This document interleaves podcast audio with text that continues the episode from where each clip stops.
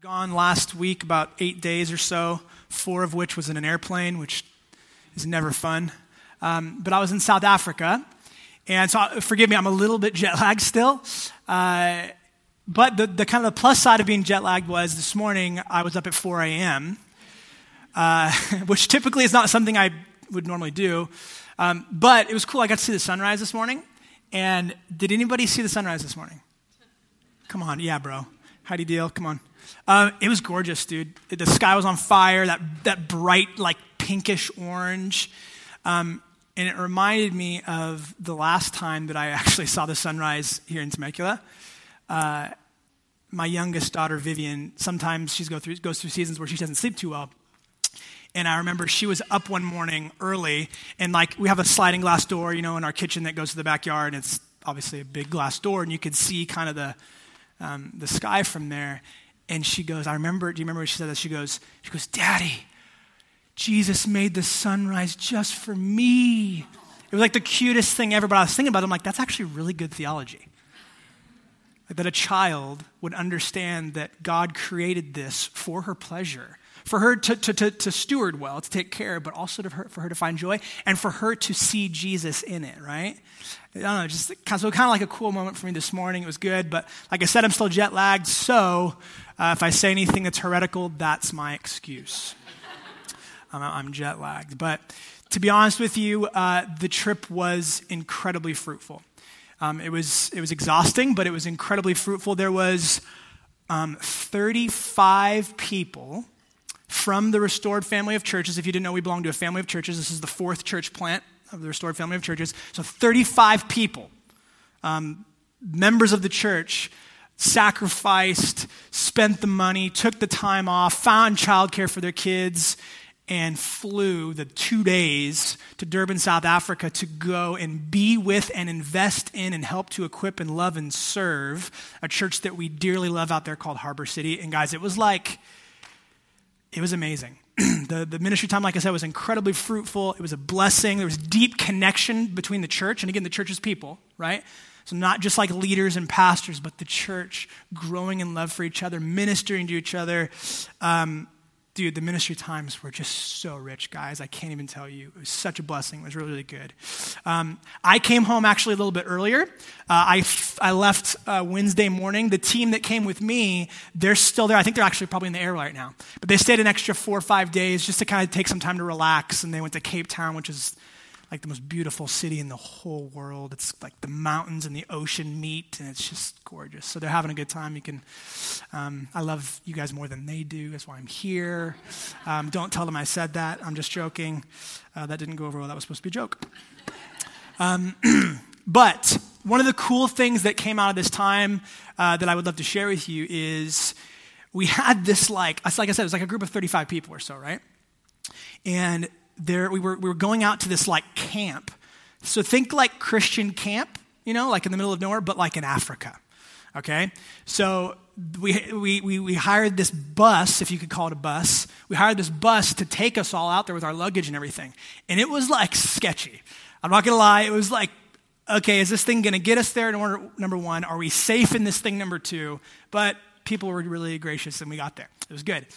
But what was really cool was that the bus driver, we didn't know this, but the guy that was hired to drive us up there, it's about a three hour drive, right? So he's not going to drive up and then drive back and then, you know, a bunch of times. He stayed up there with us. So he's like sitting in on the sessions and he's like hearing about Jesus. He's watching the people of God passionately praise him and love each other. And at the end of our time together, he's so kind of stirred up that he comes to like the leadership and he's like, "Hey, like can I share something? Like this is something something's happening." This guy has this profound encounter with God, so much so that he wants to address the 200 people that are there and tell them, like, thank you for letting me just be here and see this. It was like spectacular, guys. And like he was super thankful. Um, one of the guys gave him his Bible. We, we literally closed our kind of like conference, if you want to call it a conference. We closed the time just like praying over this man corporately. It was this really special moment. This guy, like, he had an encounter with God. It was amazing. And literally, no one really tried to he just was he was just he was just in the room watching the people of God respond to the love of God. And it profound it had a profound effect on him. it was really, really cool, right? And he actually got to learn about Jesus. Just being there, being present, hearing us preach, hearing us talk, hear, watching us minister. He got to learn about Jesus. And my prayer and kind of hope is that it doesn't just end there, you know?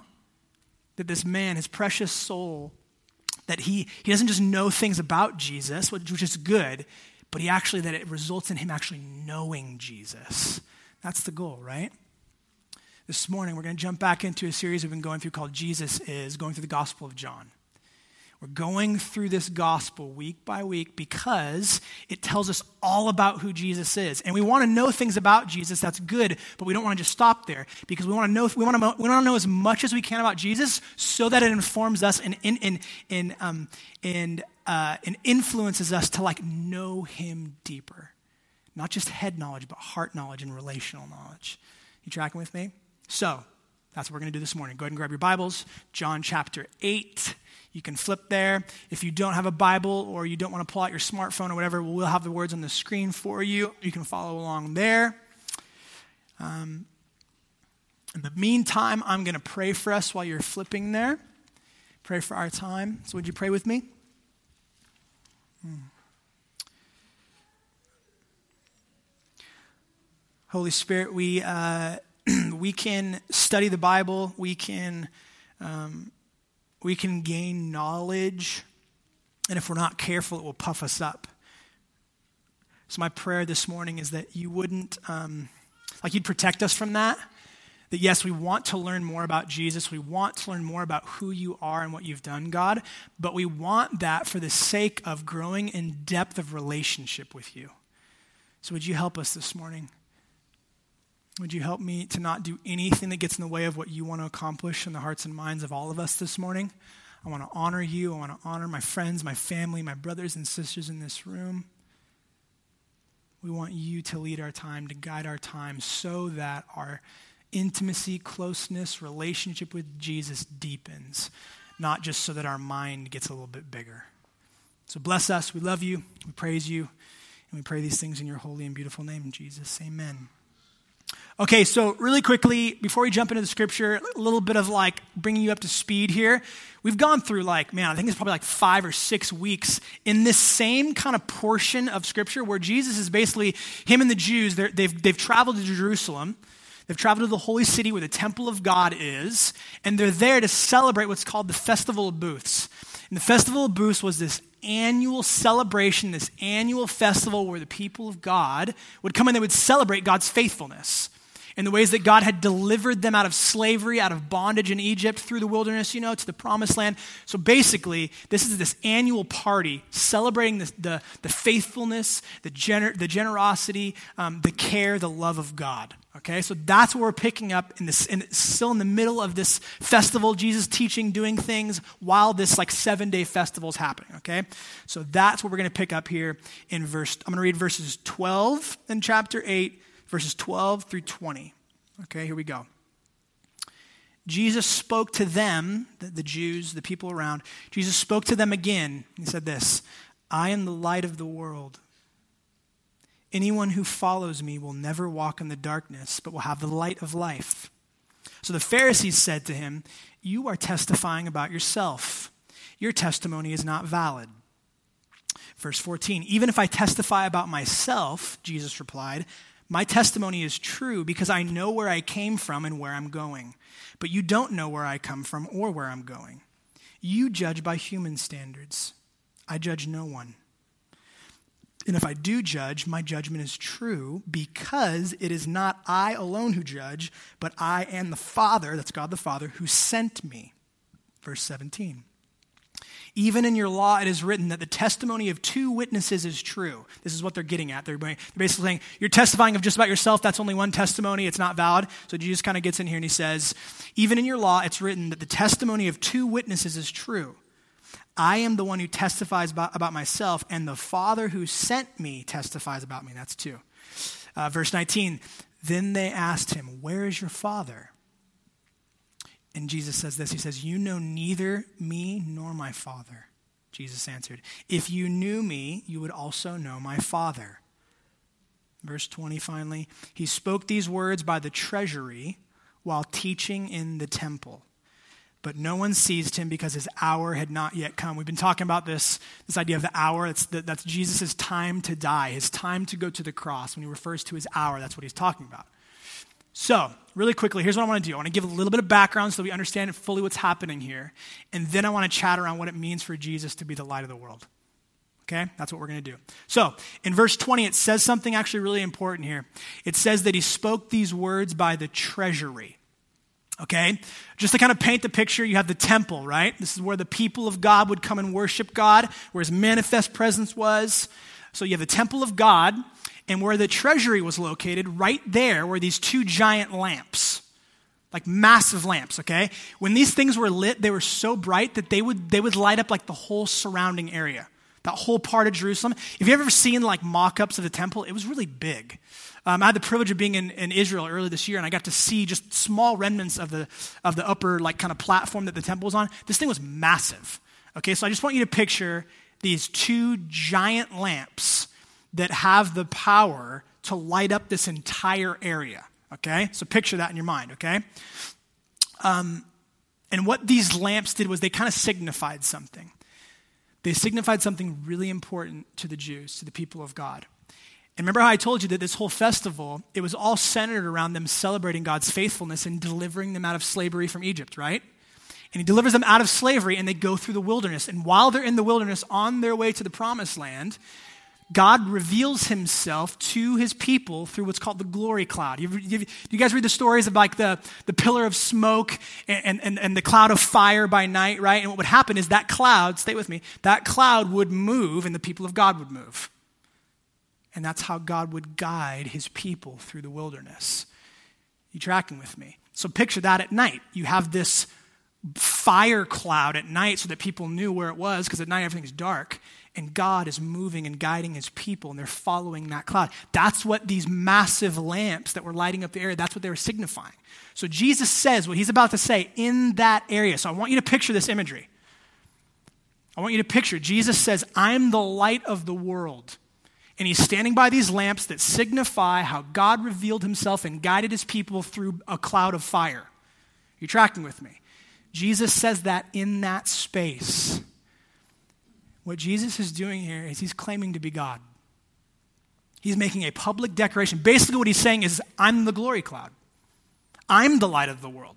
These lamps, they signify something in our ancestors, right? What happened? God, the way that God like um, revealed himself. I'm the glory cloud. I'm here to guide the way. Look back at verse 12. Jesus, I'm going to read this. Jesus spoke to them again. I'm the light of the world. Anyone who follows me will never walk in darkness, but will have the light of life. I want to break this down because this is really important. There's gold here, guys. So, first things first darkness darkness. Um, practically speaking, darkness is defined as the absence of light. You may have, maybe you've heard that before. Darkness is just the absence of light, right? And it's funny because the Bible, the Bible uses this imagery of you know light versus dark all over the place. Old Testament, New Testament, light, dark, light, dark. And what happens is the Bible, it associates darkness with something specific. Do you know what it is? It associates darkness with evil. It speaks of darkness, and it's referring to evil. And it's interesting, on the trip that I just got back from, I was reminded of the realities of the evil in the world in some very tangible ways. Um, for whatever reason, I mean, South Africa has like the greatest disparity of wealth, um, or discrepancy, I forget the, the word. Um, it has like the biggest separation of wealth of any country in the world. So you have really wealthy people and really poor people. Okay, millions of people living in townships, which is basically like shanty towns, like like really, really, really, really, really poor people.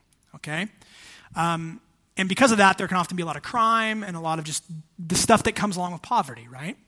So broken. Um, But all that being said, one of the things that, as a result of that, is the exchange rate between the dollar and the South African rand, which is their currency, is crazy. Um, I think the first time I went to Africa, it was like something like 14 to 1. Um, I went one time when it was 18 rand to $1. Uh, crazy. So your, your dollar goes so far. We would go get food at restaurants, and it would be like $20 to feed 10 people. And you, you, know, you tip the, um, the, the, the person who's working in there 20 bucks, and they can't fat. They're like, ah, that's more than the bill. Your money goes so far because there's so much poverty. Um, and not kind of for everything. Clothing, for whatever reason, tends to be about the same price in Africa as it is in America. But food, specifically, and Uber is crazy okay? Um, like I said, the team that came with me, they stayed and kind of putted around South Africa for a bit on holiday, on vacation, a little bit after the time. I came straight home. So I took an Uber by myself back to the airport to fly home. And I'm flying home and I'm talking to my driver, really sweet guy. His name's Anele. Uh, and he was telling me about what it's like to be an Uber driver in Africa. I'm just asking him questions and he's talking to me, he's a sweet guy. And what he, he basically starts talking about this turf war between like yellow cab drivers, you know, regular taxi drivers, and Uber drivers. Have you guys heard about this? So there's like hostility, man, because you have this taxi cab market that's owned by like the yellow cab, right? Like it's forever you see a yellow car, it's like that's the cab. There they're not yellow, they have this a different paint scheme. But either way, you're tracking with me.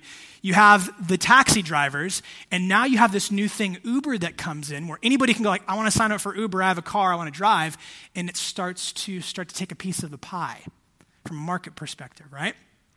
So my driver Anele is telling me, he's like, yeah, man, it's gotten kind of bad. Like, he goes, um, it's actually gotten violent. He goes, it's gotten to the point where where taxi drivers will like block the road and pull Uber drivers out and beat them up. Okay, it's even gone as far as they've like murdered them. There's been crazy stuff. And then he tells me, he goes, he goes, yeah, and he goes, they've even like murdered the passengers in the Ubers. And I'm like, drive me to the airport faster. this is intense. And I'm thinking about this going like, I understand that money and business tends to tweak people out and cause them to do really awful things. But I'm like, for a piece of the pie, you'd be willing to take the life of an Uber driver and an innocent passenger just to just to just to soak up all the profits for yourself. And I just I, got, I was thinking about this. I'm like, there's like evil out there.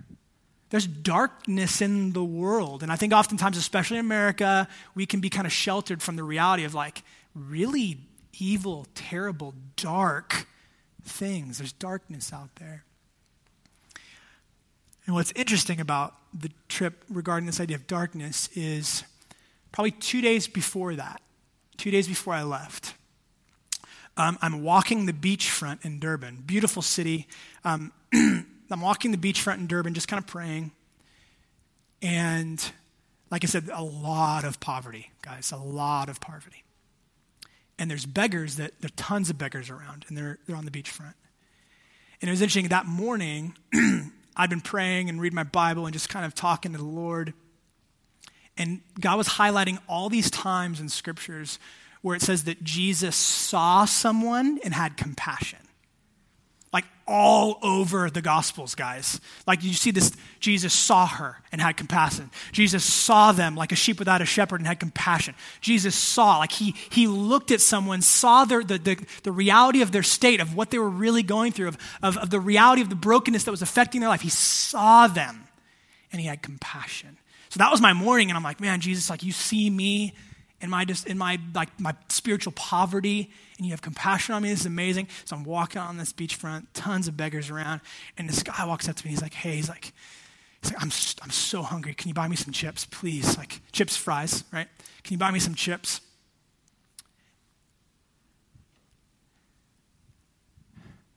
I'm like really ashamed to tell you I lied to him.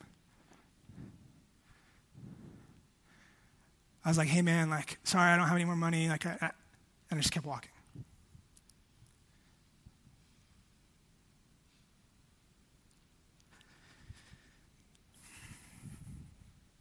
I'm like so ashamed to tell you that. Evil is out there, but it's also in here.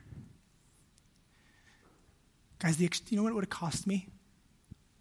It would have cost me three minutes of my time and like 75 cents Evil's out there, but it's also in here. the Bible talks about this idea of darkness, of evil. and the Bible tells us that darkness is the default for everyone. You know what I mean by default? Like the default state, the way it would be without intervention, natural, like the darkness, like the darkness is the default state for everyone. So the imagery that Jesus uses here, it reinforces this reality of what the Bible teaches, right? Romans 3, all have fallen short of the glory of God. All have sinned, all have disobeyed him, all have rejected him in one way or another.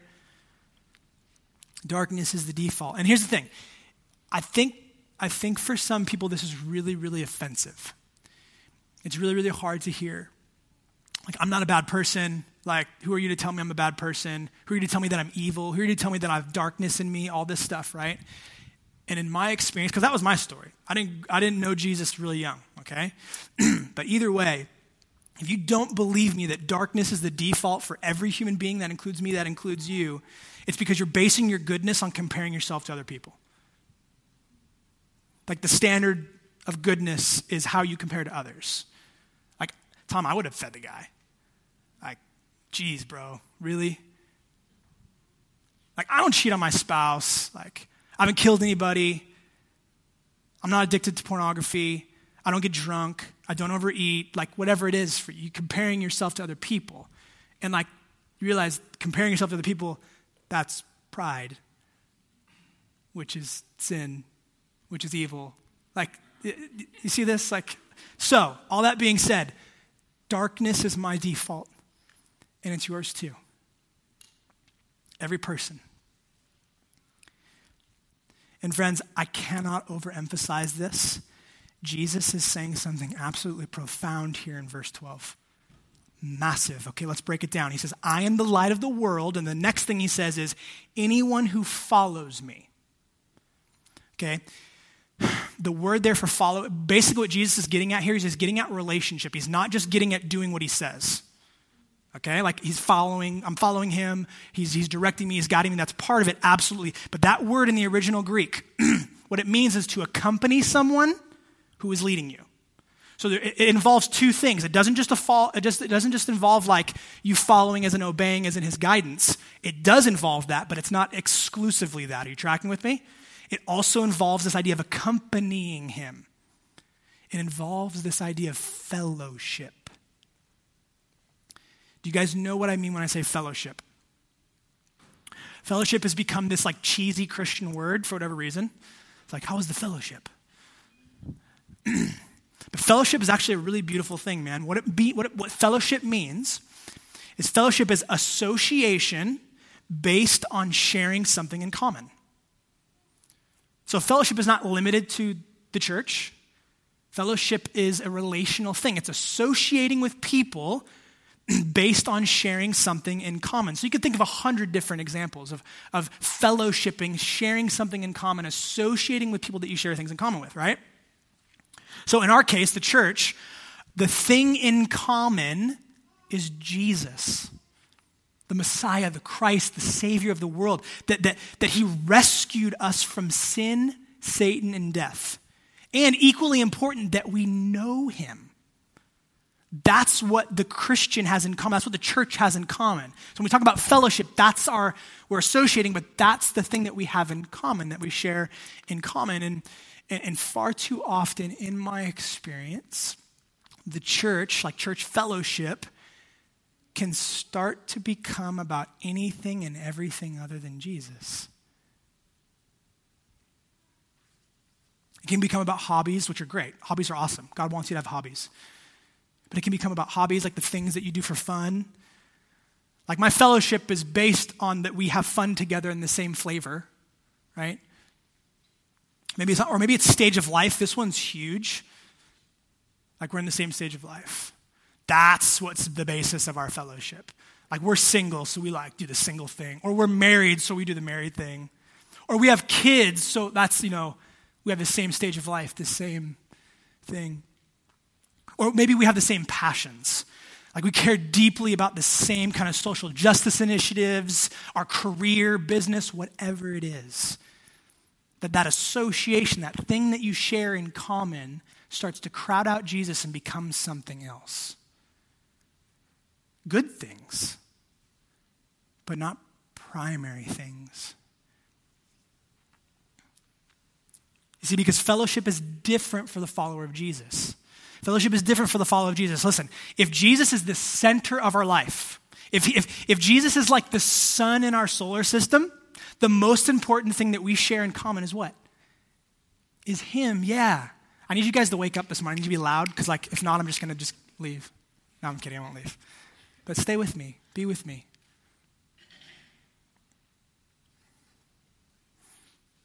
So, hear me say this in love, okay?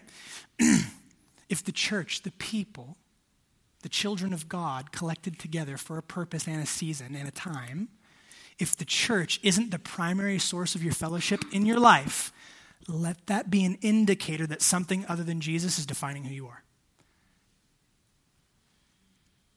An, let that be an indicator that there's a different sun in your solar system. So, Jesus, remember, picture the imagery here where he's saying this. He basically claims to be God. excuse me, he claims to be God, and then he gives an invitation to be in close relationship with him. Like, can we just pause for a minute and talk about Jesus? Like, for from him and through him and to him are all things. All things were created to him, through him, and by him. Like he's the center of the universe. This is, this is Almighty God in the flesh. Like, let's seriously just consider this for a second. Every star, he placed it there. Like, he knit you together in your mother's womb. Like, you are a, you're a masterpiece. Like, he, he created you. The Bible talks about how, like, he knows how many hairs are on your head. Like Jesus is so VIP, man. He is so VIP. And we tend to like relegate him to like myth status almost. Like he's in this book and we talk about him and we kind of like Jesus.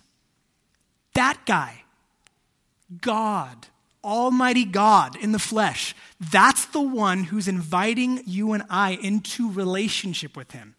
He makes it abundant clear I'm God, I'm the light of the world, I'm the true glory cloud and I want to invite fellowship with me.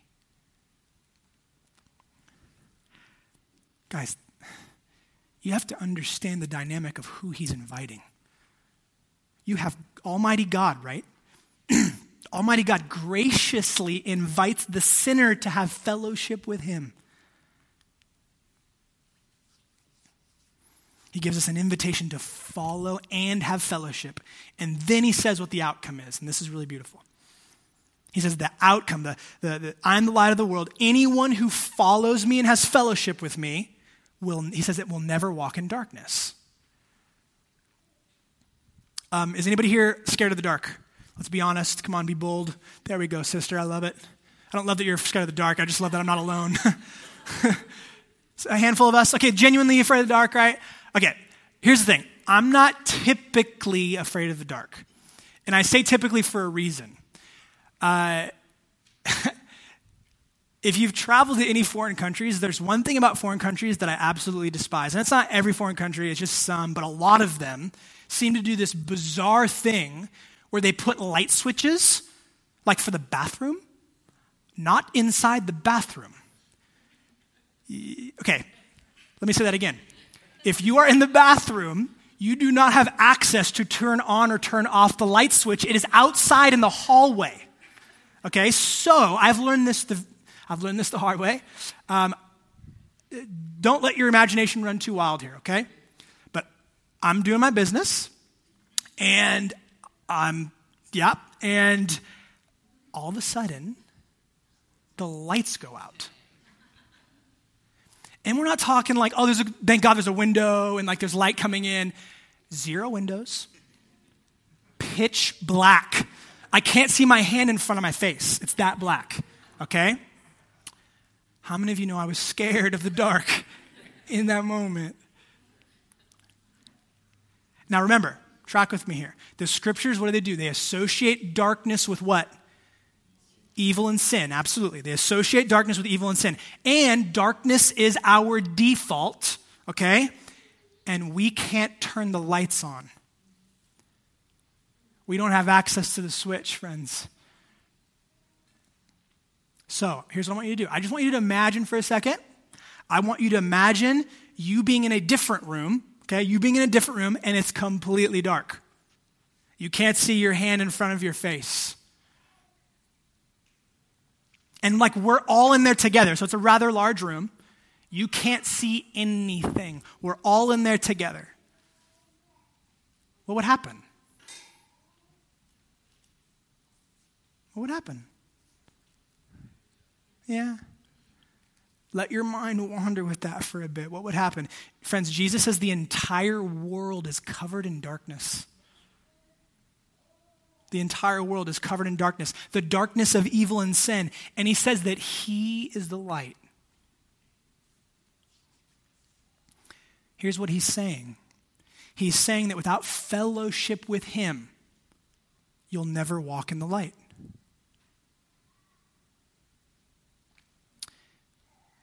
Question for you.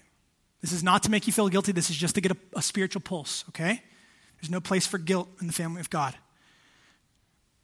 Is fellowship with Jesus like a regular part of your day?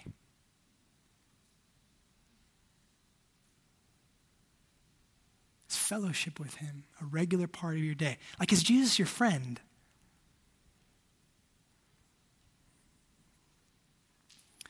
How many of you guys know there's a difference between like a true friend and like, when I say friend, I'm not talking like social media, right? Social media can be a blessing, but it can also be just the worst thing in the world. People comparing each other, feeling insecure. But either way, like, there's a difference between a social media friend and like a true friend. And maybe you have true friends that are also social media friends, but you guys know what I'm talking about, right? Like, a true friend, like, you know their likes, you know their dislikes, and not just the pictures that they like, but like, you, like the things they genuinely like. A true friend, you know them, you know their likes, you know their dislikes. Like you create memories with true friends.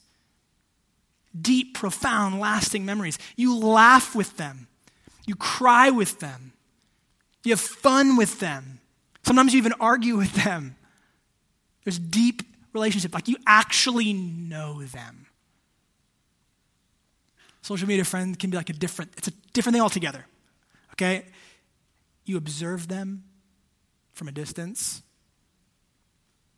But there's no depth, there's no closeness. You know things about them, but you don't truly know them. So, friend, is Jesus a friend that you engage with in real life? Or is it more like a virtual relationship? I love this quote from Tim Keller, pastor in New York City, says this The difference between a Christian and a non Christian, listen to this, is a non Christian says his prayers, but a Christian prays. A Christian experiences fellowship. You see this, like it's, it's, it's all about knowing him as friend. It's deep, it's relationship. That's the invitation that Jesus is inviting to. Inviting, he's inviting all of us into. Like that includes you. That's what he's inviting us into is deep friendship, relationship, fellowship. Not to say your prayers, but to pray. You see the difference there? Yeah? No? Okay. Let's finish off verse 12. I'll just read the whole thing again. Verse 12 Jesus spoke to them again I am the light of the world. Anyone who follows me will never walk in, walk in darkness, this last part here, but will have the light of life will have the light of life. What does that mean? What does that mean? Think about what light does. What light does is it exposes what's in the dark, right? Light exposes what's in the dark. and here's this thing about the Christian the Christian has this experience, this like, this, this weird kind of interesting phenomenon regularly okay? And here's what that here's what it is. The Christian, this weird phenomenon the Christian lives in regularly is that the Christian simultaneously feels worse about themselves and better about themselves. Like all together. It's kind of like this just mixture of feeling worse about yourself and feeling better about yourself at the exact same time. What do I mean by that? Okay, let's talk about the feeling worse piece. Talk about light, right? Exposing sin. That's what it does. So you feel worse about yourself because you have this growing awareness of your sin. Light exposed to the darkness, right? Light exposes the darkness, the evil, the sin that's in your heart, the behavior that you do that is, that is in opposition to what God would have you to do. So the Christian is someone who's growing in this awareness because the light, it exposes the dark. Growing awareness, first and foremost, of our sins against God. Every sin primarily is, is against Him first when I, when I um, am unkind to my spouse, I'm primarily disobeying God first. First and foremost, it exposes my sin against Him. And secondly, it exposes my sin against other people. Sin is selfishness, essentially what it is. I choose me over you. That gets exposed. And you start to feel really humbled after a while because you're like, dude, I've been trying. I've been trying really hard to not be sinful, and I'm not stopping. I have one of two choices. I can kind of avoid it, stay in the dark, not become aware, be hidden, and have this fake feel good about myself thing of like, I'm, I'm a pretty good person. Compare myself to other people. Hey, man, I give to the poor. I don't let them walk down the beachfront without feeding them. You see the difference. Light and dark exposes, okay? So you feel worse about yourself because you grow in awareness of your sin against God and your sin against others. But at the exact same time, here's the beautiful part. The exact same time, you feel better about yourself because every single one of those sins were bought and paid for by the blood of Jesus. Every single one of them. Do you know what that means?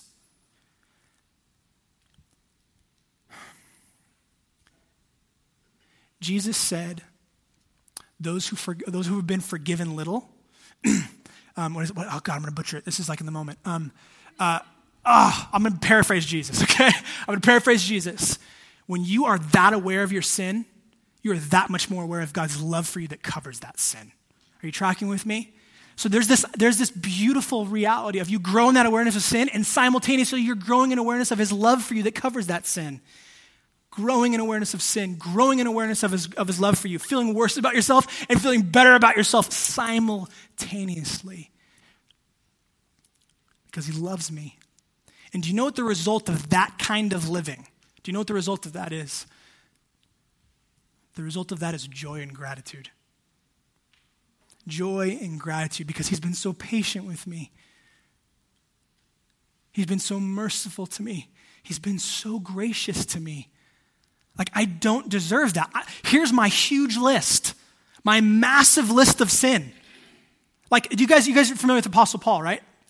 Like, probably the, uh, apart from Jesus, arguably the, the, the biggest kind of like influential person in the New Testament the Apostle Paul, if you start reading his writings, in the beginning of his writings, he goes, Dude, I am like the worst sinner of all the apostles. And later on in his life, in his letters, he goes, I'm like the worst sinner of all the Christians I know. At the end of his life, you've heard him say this. He goes, I'm the chief of sinners. This is Paul. He's more holy than me. He's probably more holy than you. His progression was one of he was growing in awareness of his sin, of how wretched he was. Not just the big stuff, the little stuff. When I embellish to impress you, it's because I think that you're more glorious than God because I want your approval. The small stuff, the stuff that seemingly goes unnoticed, it's a treason against the king. Like, my little sins put Jesus on the cross just as much as my scandalous ones. If we can learn anything from the Apostle Paul, it's that he lived this life of becoming more aware of his sin. It was just like, oh my gosh, I'm the worst sinner in the world, is basically what he says. And it's Paul. But at the same time, oh, Jesus Christ gave himself for me. He loves me. He had this dual like awareness. Are you following me with this idea? It's really important because this marks the life of the Christian, not the varsity Christian. There are no JV Christians. This marks the life of the child of God. And the result of that is joy and gratitude because you don't deserve it. it the gospel of Jesus humbles you no matter who you are. It either, it either humbles you or you, it really ticks you off and you, you, run away from Jesus. You're like, I don't want this. I'm not a bad person. It's one of the two. It, the gospel demands a response. That's why Jesus goes, Those who have ears to hear, let them hear. The result is joy and gratitude. I'm so bad that God had to die for me. Jesus, perfect, innocent Jesus. I'm so bad he had to die for me, but I'm so loved that he was willing and glad to do it. That's the gospel. That's the good news. It's not something you earn, it's not an equation you figure out. It's a gift that you receive. It's God's grace. I feel like the most godly people in my life that I've ever met, the most godly people, they're marked by those two things joy and gratitude. Yeah, maybe they read their Bible a lot, maybe. Maybe they pray a lot, maybe not. But the most godly people I know are marked by joy and gratitude. They're so convicted by even the smallest sin because they realize that first and foremost they're sinning against Him, the very one who laid His life down the very one who gave his life in their place to cover every single one of their sins. And yet they're so in love with Jesus. They feel this deep conviction over their sin, but they're just so in awe of the love that he has for them every day. That he knew about that sin before they committed it, instead, instead willingly.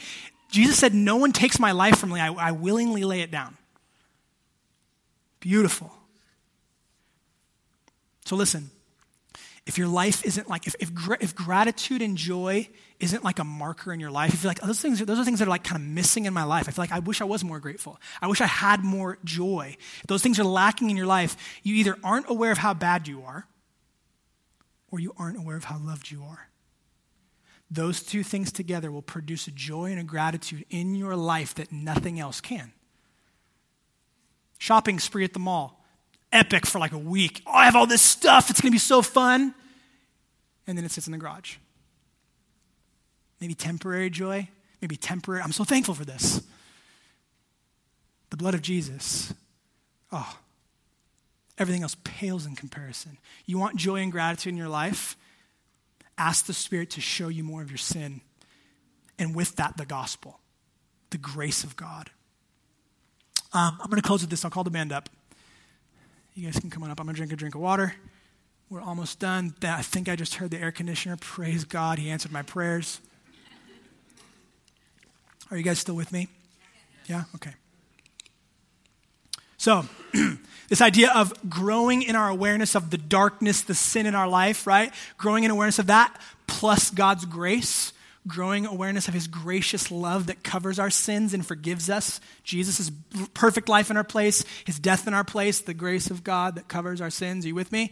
Those two things, those two realities, growing awareness of our sin and darkness, growing awareness of grace, that produces something. There's a fruit, just like a tree produces fruit. The fruit of that is a strong desire to obey him. It's not obeying him to get him to accept you, it's obeying him because he already has and you don't deserve it. Do you see that, how that changes your motivation? One is I want something from God. Two is I have something, so I just want to please him. You're tracking with me. Because you don't deserve it. so what happens over time is that your desire for sin starts to decrease. Like you genuinely don't want it as much, even if it's appealing. Let's be honest. Why do we sin? Because we want to. Because we love it. We, we want to. Let's not, let's not pretend. Can we not be like fake people? I can't handle that. Like, let's be real. Like, the desires in some of our hearts today are pretty whack, pretty selfish, but we actually desire them. They're real. You're not wrong for being hungry. You're wrong for feasting on the wrong thing. God created you to be hungry, but He created to satisfy that hunger in Him. So when we grow in this, this awareness of our sin, when we grow in this awareness of God's grace, what it does is it starts to transform our desires. We don't want to sin as much because we want to honor Him, the one who gave His life for us, because we didn't deserve it, and He still did it. We desire to obey him more as we desire to sin less. And here's what I want you to see this morning. This is my big thing. That's the transforming power of God's grace. Like God's grace is the most powerful thing in the world. Listen to me. Only the grace of God, only the grace of God has the power to transform someone whose default is darkness to walk in step with the light. You can try hard all you want. But if you don't fix your motivation, you're still in sin. You can do good things. I could have fed the, let's put this way I could have fed the guy on the boardwalk, right? Just so that I could come back and report to you that I fed the guy on the boardwalk. My motivation in that is still not for the guy on the boardwalk, that's for me. I want to look good in front of you. That's filthy rags, a good thing, feeding someone who's hungry and can't afford to buy food. You can do good things, but if your motivation isn't transformed, it's sin because it's ultimately for you. Only the grace of God has the power to transform someone whose default is darkness to walk in step with the light. So listen, if you're the caterpillar, you want to be the butterfly, right? If you're the caterpillar, God's grace is the cocoon. The only way that you're going to genuinely be transformed is not to read your Bible more, although I'm all about Bible reading. But you read it to encounter Him, not to puff up your mind. Okay? You're not going to be transformed into the butterfly. Follow my analogy, I know it's lame. You're not going to be transformed into the butterfly if you pray more. Prayer's amazing. I want to pray I want to pray all day every day. But we pray not to earn something from him, not to twist his arm, but to be with him. It's relationship. Are you with me? Did you know God's agenda is to transform you? That's what he's not trying. That's what he's all about. It's not just like make your life better, although he wants to bless you. He wants to transform you into the likeness of Jesus, the light of the world who anyone who follows him, anyone who follows him won't be in darkness, evil. He wants to transform you. How? How does he want to transform you? By illuminating, by lighting up two things your sin, the reality of how sinful you are, the big stuff and the little stuff, and the reality of his grace that covers and forgives your sin. Those two things. If you don't hear me say anything else this morning, I want you to know that God's agenda in your life is to transform you by lighting up your sin and by lighting up his grace that covers your sin. That, you're, that you don't have to earn this morning. If you're sitting there going like, okay, I'm gonna, I'm gonna try harder, stop. Because that's your motivation, right? I'm gonna do it. How about Jesus said it's finished and it's done and you just receive it? Because it's something that you can't do yourself. It's something that you can't earn. That's what the child of God does. They're adopted into God's family based purely on grace. You don't add to it, you can't take away from it. Jesus is the light of the world to illuminate you to the reality of your sin and the reality of his grace and forgiveness that covers your sin. That you're so bad that God had to die for you, but you're so loved that he was willing and glad to do it. Stoked on it.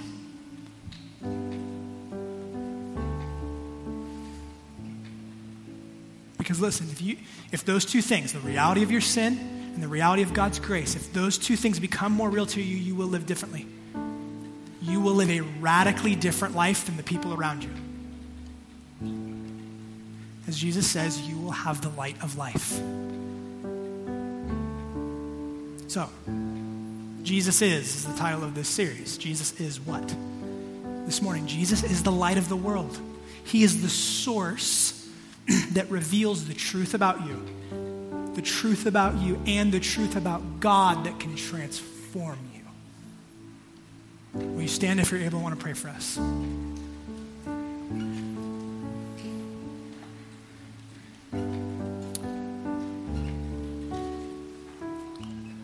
Okay, I'm going to pray, but I'm going to listen for a bit and then I'll pray for us, okay? I'm convinced that God wants to minister to many of us this morning. So, Holy Spirit, will you speak to us? Would you guide our time? We look to you as the light.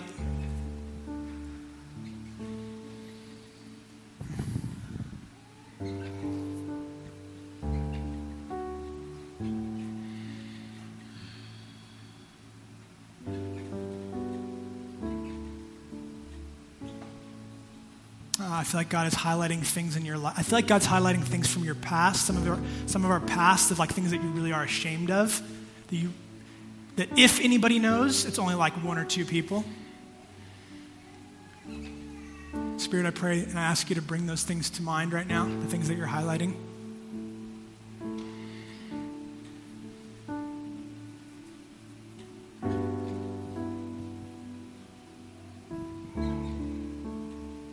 I feel like God is highlighting um, those of us that are kind of living at too fast of a pace.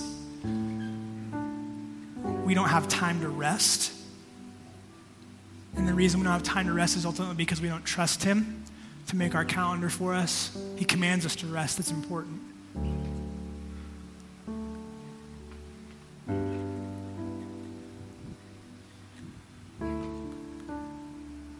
I feel like God is highlighting marriages. Um, like you're sinning against your spouse. But primarily, you're sinning against God. And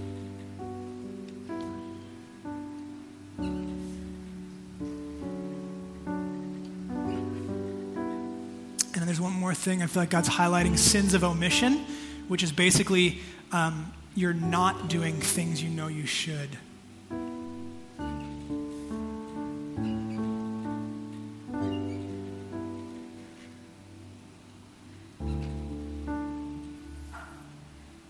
And for all of us in the room, whether that was something specific for you or not, the Spirit of God want, the Spirit of God wants all of us to know that the blood of Jesus washes us clean. It cleanses us of all unrighteousness. The things that we carry shame for, the, the sins in our marriage, the, the, the, the, the, not trusting God and living too fast a pace of life, the things that we know we should do and don't, the big sins and the little sins, all of them cleansed by the blood of Jesus. So, Spirit of God, I pray that you'd give every single person, myself included, give all of us more faith this morning to trust the gospel that despite our sin, we're loved dearly. You, you love the world in such a way that you gave your son, God, to pay for our debt, to forgive us. So let us be, let, let this room be so filled with joy and gratitude that we can't, like, we can't help it. Like, I pray just for smiles on everybody's faces. I pray for, like, I pray that we'd giggle because we're so, like, I can't believe this is true. Like, I get the grace of God. I don't deserve this. And I pray for freedom for every man, woman, and child in this room that is aware of their sin. Make us more aware of our sin so that we can become more aware of the grace of God that proves the love of God. Let nobody leave here without knowing Jesus Christ radically loves me. And I have the cross as proof of that.